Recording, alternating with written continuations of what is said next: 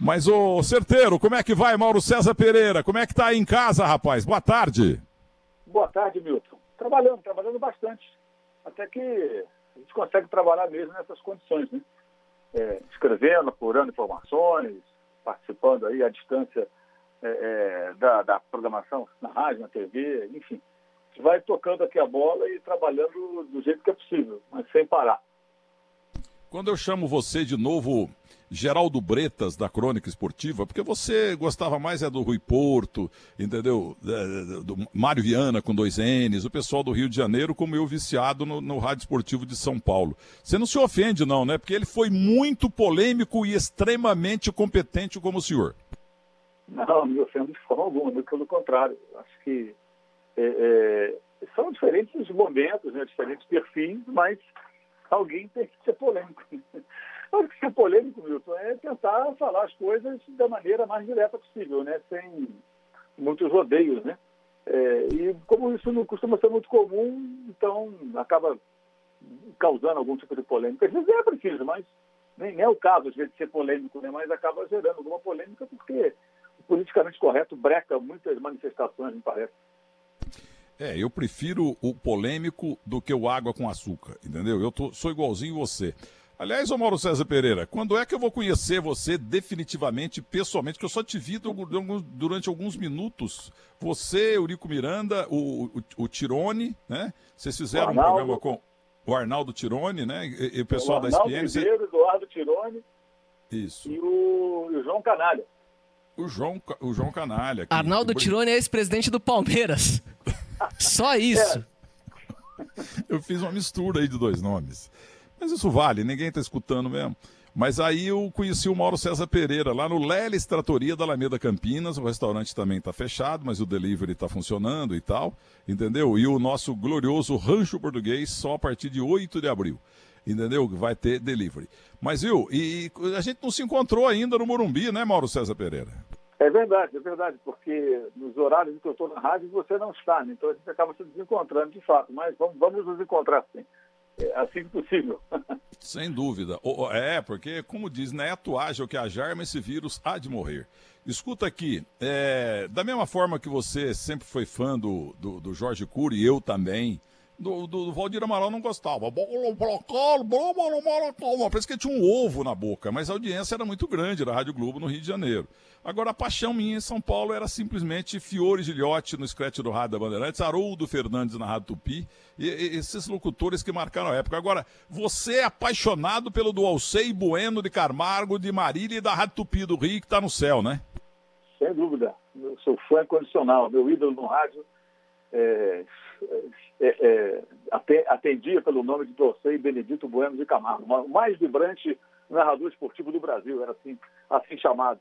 E uma grande figura, tive a oportunidade de conhecê-lo e, e, e, e uma, era uma pessoa muito bacana. Queria que você repetisse o nome dele, porque o Hélio Ribeiro, que sempre liga do céu pra gente aí, há pouco eu coloquei ele no ar, o Hélio Ribeiro falava, nome de gênio, você tem que falar o nome inteiro. Entendeu? Ele falava, tem que ser Carlos Alberto Torres, tem, Gilma, tem que ser Gilmar dos Santos Neves, entendeu? Ele falava assim. César, eu esqueci o nome dos locutores que ele chamava na hora do almoço também, do, do da Rádio Bandeirantes, nos tempos de Alexandre Cadunque, entendeu? Ele falava o nome inteiro, entendeu? Jorge Tadeu Saad Elal, uma das melhores vozes da história do rádio jornalismo e também da publicidade. Repita o nome do Dualcei. Era Dualcei Benedito Bueno de Camargo.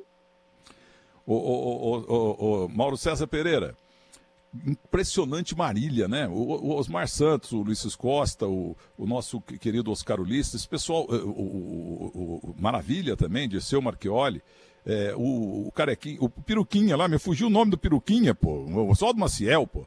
Esse pessoal tudo veio de Marília, apesar que muitos nasceram em Oswaldo Cruz ali do lado. E ele do Alcei Bueno de Camargo de Marília também, lá do Bento de Abreu Sampaio Vidal, time do Marília, que tá sumido e tal. Quer dizer, é uma cidade que fabrica narrador esportivo igual a Ponte Preta revela goleiro, não é mesmo?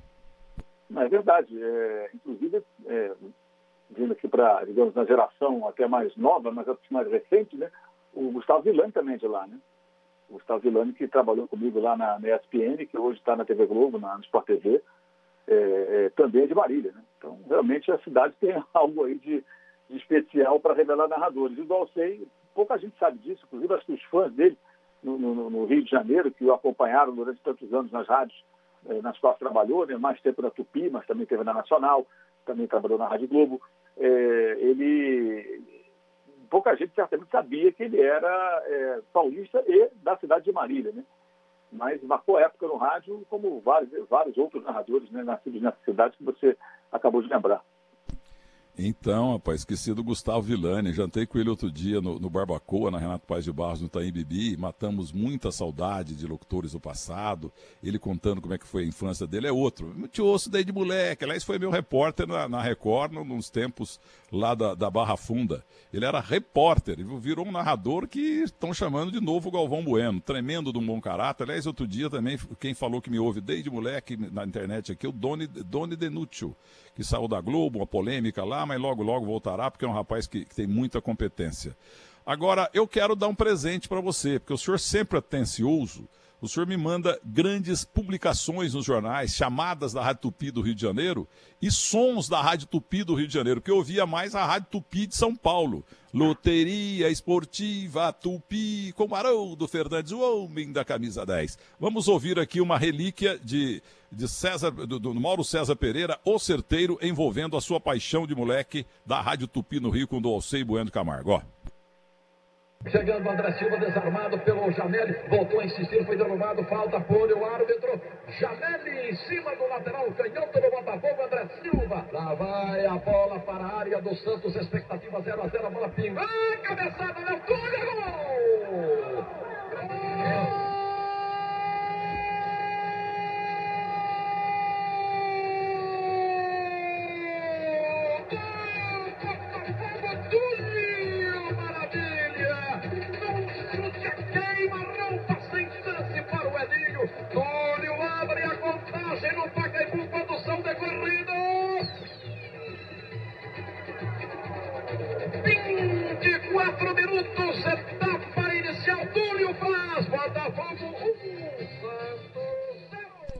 Gol roubado, gol impedido. É verdade. Eu, eu tava lá no Pacaembu. Só que 17 de dezembro. Você tava lá, é? Tava lá, 17 de dezembro de, de 1995, só que o gol de empate do Santos, o, o, o Capixaba, é, Marquinhos Capixaba meteu a mão na bola. O único gol legal foi do, do Camanducaia e, e, e, e o, Mauro, o, Mauro o, o, o, árbitro né, que, que, operou o Santos, eu fico até brabo quando eu lembro o nome dele aqui, Márcio Rezende Freitas, mas ele é um cara honesto. Ele errou erro normal, não é igual falam nos anos 30, 40 que o juiz era comprado. Aliás, juiz não existe de futebol, é árbitro. Juiz é juiz de direito. Você, quando ouve, ouve o Dolcei Bueno Camargo, você parece que sente a mesma emoção que eu sinto ouvindo o Fiore Gilhote.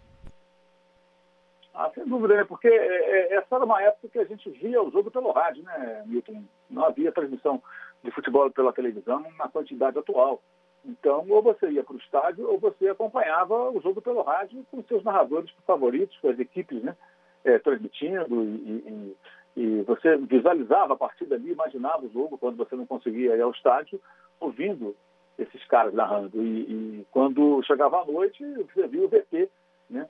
Na televisão. No caso, lá no Rio de Janeiro, era o videotape que era exibido na TV educativa.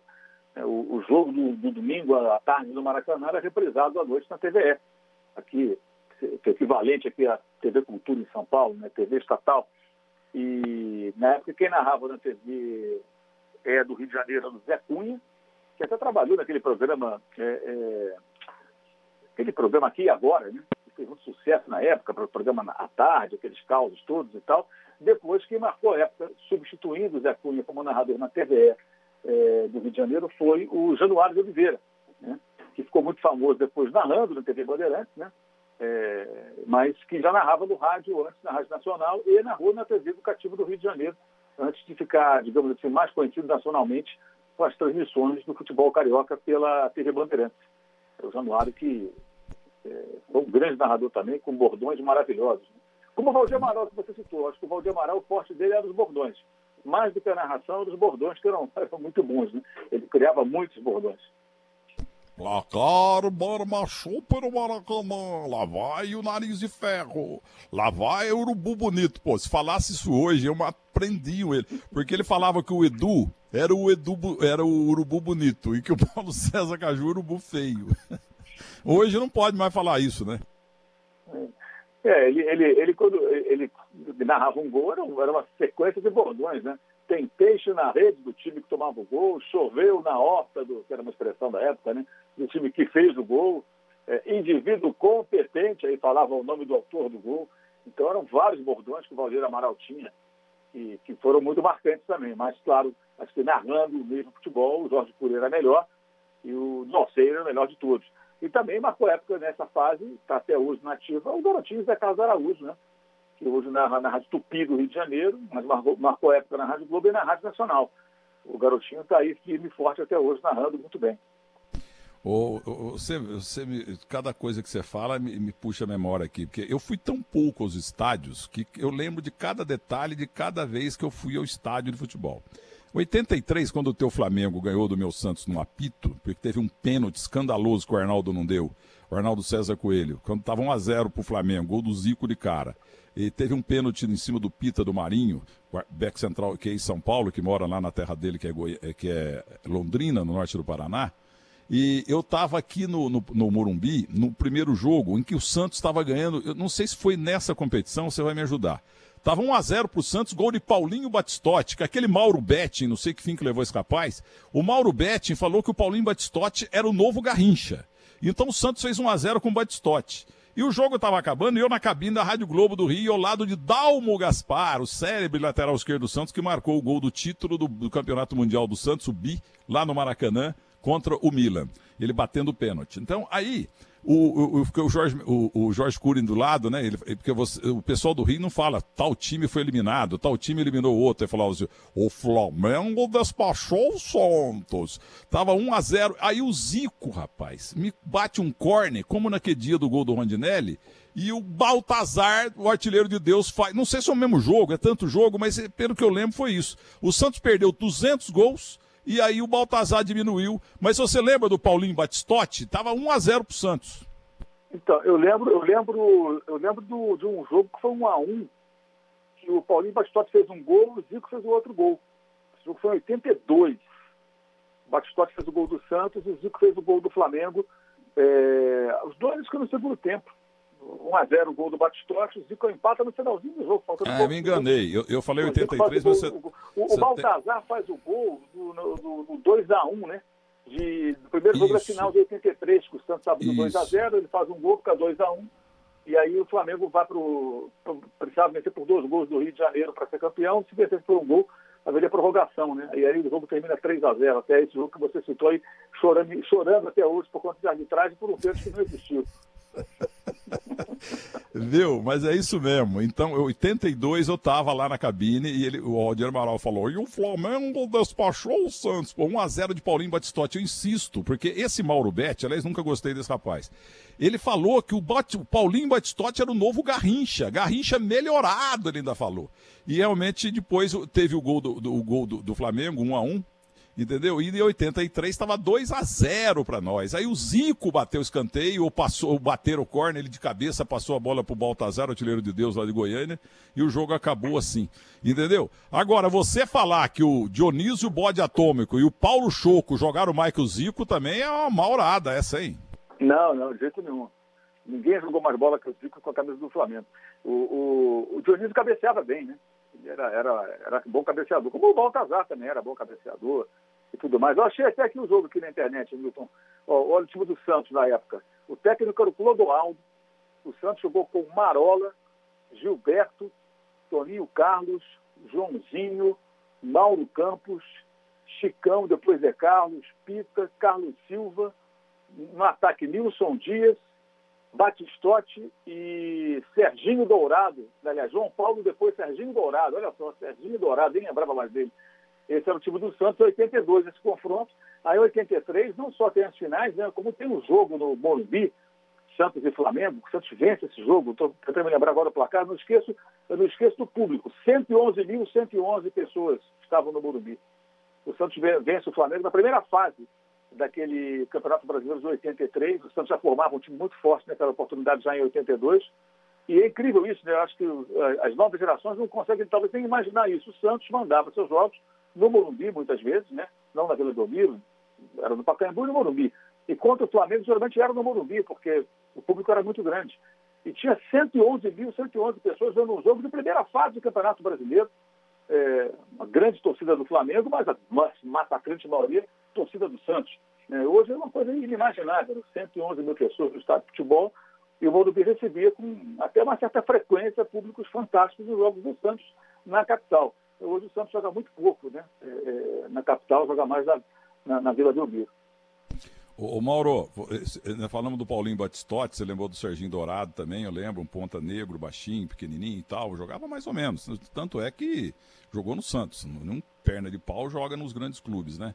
Agora teve um outro Santos e Flamengo, é, que decisivo também, num sábado à noite, acho que foi esse dia do, do Baltazar, não, não, Baltazar não foi, foi outro jogo, é, em que o Santos fez 1 a 0 com Gilberto Sorriso, Entendeu? Tava 1x0 pro Santos, gol de Gilberto Sorriso, que não era muito fazer gol. Mas na volta, o Flamengo eliminou o Santos. É, foi uma virada, eu acho, numa sábado da noite do Maracanã. O Flamengo virou o jogo. Ah, se não me engano, é o jogo seguinte a esse, né? Tem esse empate 1x1 e tem um jogo no Maracanã. O Flamengo vira o jogo ganha de 2x1. Né? Foi um sábado à noite. Eu lembro desse jogo. Eu, eu fui esse jogo.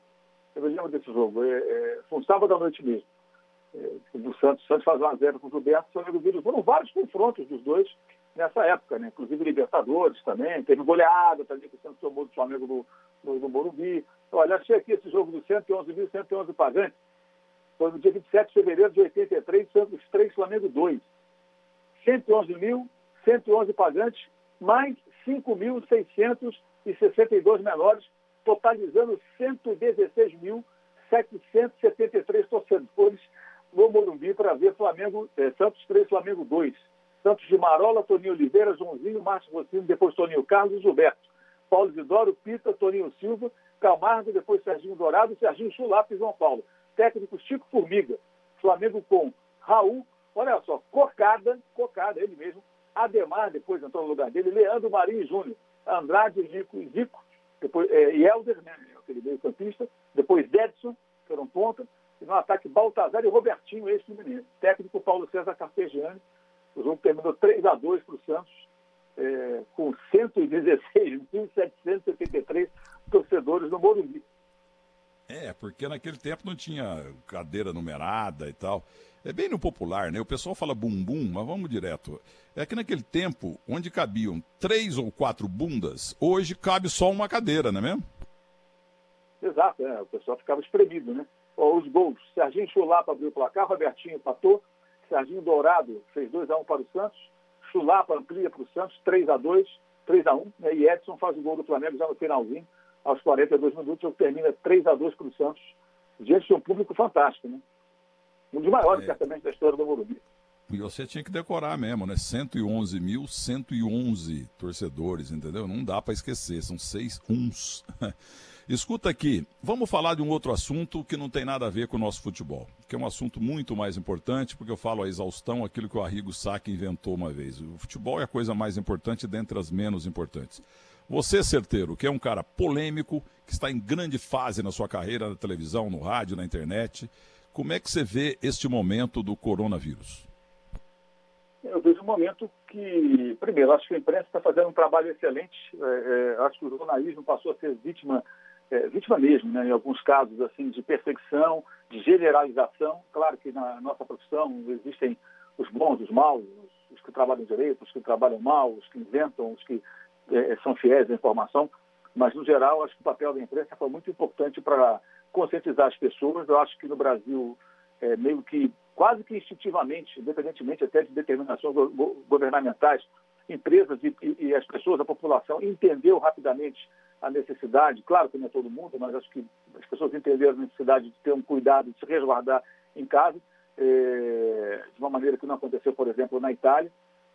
Agora, eu acho que é o momento de, de muito cuidado, de muita, muita ponderação, de seguir aquilo que é para seguir nesse momento, que as pessoas estão evitando contato, evitando é, é, circular pelas ruas, ficando o maior tempo possível em casa E acho que cabe a, a, a todos, e especialmente a, a quem está tem que tomar as decisões, os governantes, com a sociedade também, muito equilíbrio para quando chegar o momento de fazer, é, é, digamos assim, a volta à normalidade, né, medida do possível, que isso seja feito de forma muito ponderada, sem precipitações, né, e, e também, claro, acho que aí é, é,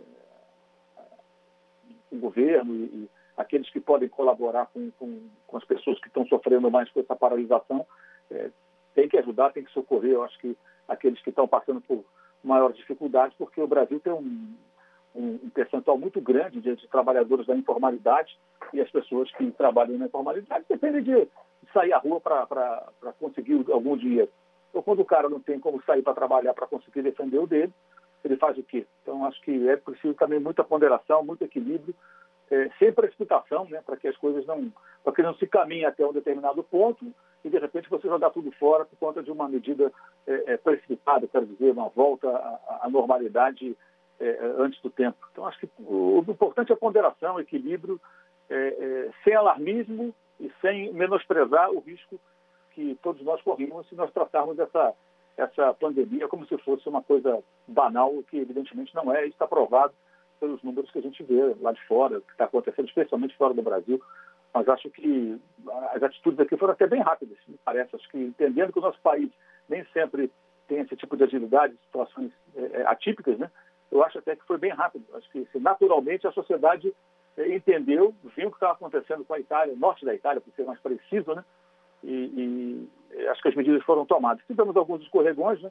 como por exemplo o Flamengo ter jogado contra a Portuguesa no sábado é, retrasado, né? aquele último jogo, é, um dos últimos jogos, né? antes da paralisação, e os jogadores tinham feito exame na sexta-feira para saber se alguém tinha o coronavírus.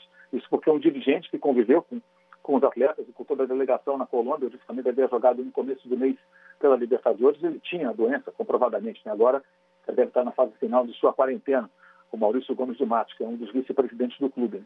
É, e o Flamengo jogou a si mesmo. Aquilo foi uma loucura. Ainda bem que nenhum jogador contraiu a doença, então, pelo jeito, aquela partida não, não, não ampliou o problema. Mas tivemos aqui em São Paulo uma situação é, totalmente inverossímil. Né? O Palmeiras jogou em Limeira contra a Internacional da cidade de Limeira, com o público.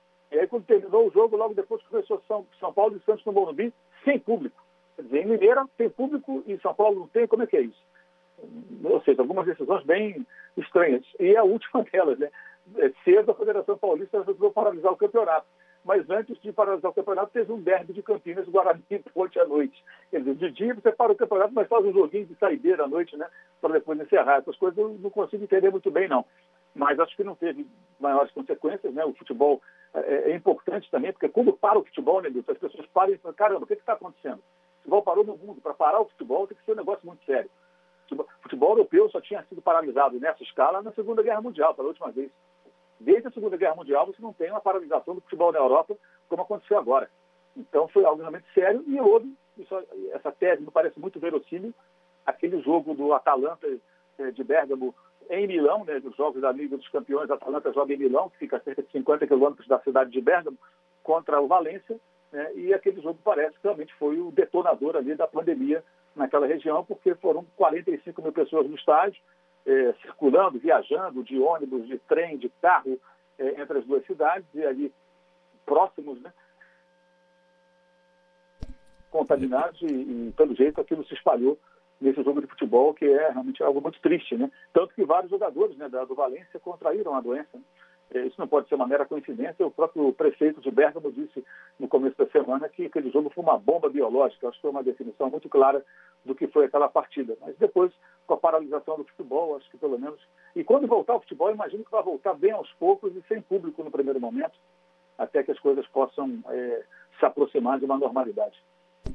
É, aquele jogo realmente é unanimidade da opinião é, do pessoal do meio, pessoal da Itália, pessoal da medicina, que aquele jogo realmente a, a, fez com que fosse aberta uma porteira para a entrada do vírus lá na Itália. E é muito bom te ouvir, rapaz. Você falando, eu li você nesse sentido no UOL, você escreve demais, inclusive como Rui Castro. Rui Castro, que eu não conheço pessoalmente, já entrevistei ele duas, três vezes aqui na Rádio Bandeirantes. O cara é brilhante, um pedacinho de espaço na Folha de São Paulo, o principal jornal do Brasil, e ele simplesmente escreve um livro naquele pedacinho. e você também é muito claro. E a Folha hoje que publica na primeira página: Nas favelas, morador passa fome e começa a sair às ruas. Para terminar, Mauro César eh, Pereira, o certeiro, como é que está a tua vida aí na tua casa, com a família? Ah, em casa, com todo mundo, né? Não tem aula, então os filhos não, não estão indo para a escola, estudam em casa, eh, as escolas estão passando algumas tarefas é, online, né? então os alunos estão fazendo tudo à distância. E eu tenho até assim, eu me considero desse ponto até um privilegiado, porque como eu consigo trabalhar eh, bastante de casa, é, isso ajuda a fazer o tempo passar, né? A gente se sentir é, é, ativo, útil, né? Podendo fazer alguma coisa. Então eu tenho trabalhado bastante, né? Porque eu escrevo no blog no UOL, tem a coluna no Estadão que sai amanhã, tem a coluna na Gazeta do Povo duas vezes por semana lá no Paraná, tem a SPN com entradas ao vivo que a gente tem feito de casa, a rádio todo dia estou mandando algum boletim hoje aqui, batendo esse papo com você. É, então a gente vai fazendo várias coisas e vai se ocupando. Eu tenho me preocupado muito também em conversar com pessoas, até para aproveitar que as pessoas estão com um pouco mais de tempo livre, né?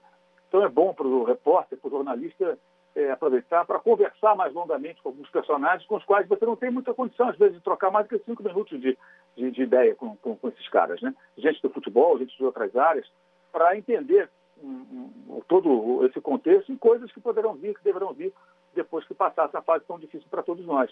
Então, eu tenho procurado investir nisso. Né? E tenho feito também é, algumas, algumas postagens no meu blog, farei outras ao longo dos próximos dias, sobre aquele episódio realmente terrível, que eu não, não me conformo com aquilo, que é aquele rapaz lá, o Robson, preso lá na Rússia. Né? É, é, publiquei outro dia uma, um post no meu blog sobre esse assunto e vou voltar a escrever sobre isso mais vezes na próxima, nessa semana que está começando que aquele caso realmente é, é, é lamentável. Né? O rapaz está lá preso há um ano, desde 19 de março, do ano passado, porque portava um remédio que é proibido na, na, na Rússia. O remédio nem dele era, era do sogro do jogador Fernando, que o havia contratado como motorista, né? e a companheira dele contratada como, como cozinheira.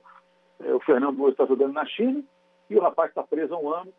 E, enfim, a gente está tentando acompanhar e, e contar um pouco do drama desse rapaz, até para que ele não caia no esquecimento e, e, e tomara que se ele for julgado e, condenado, absolvido, aí pouco importa, é importante que ele não pegue uma condenação muito grande, uma pena não muito grande, para que ele possa possam requisitar a extradição do Robson e ele possa cumprir a pena no Brasil, provavelmente até em liberdade. Né? Essa é a grande expectativa, a torcida de todo mundo. Eu estou acompanhando bem atentamente esse caso, porque eu acho que é terrível, né? O cara foi esquecido, né? Quando saíram as primeiras matérias em setembro do ano passado, todo mundo falou dele. De repente, surgem outras situações, outras notícias importantes, a pandemia de coronavírus, ninguém lembra que o cara está lá é, pagando por algo que ele, que ele, um crime que ele não cometeu, né? Na verdade, um remédio vendido livremente aqui no Brasil mediante a apresentação da receita médica, mas que é proibido na, na, na Rússia.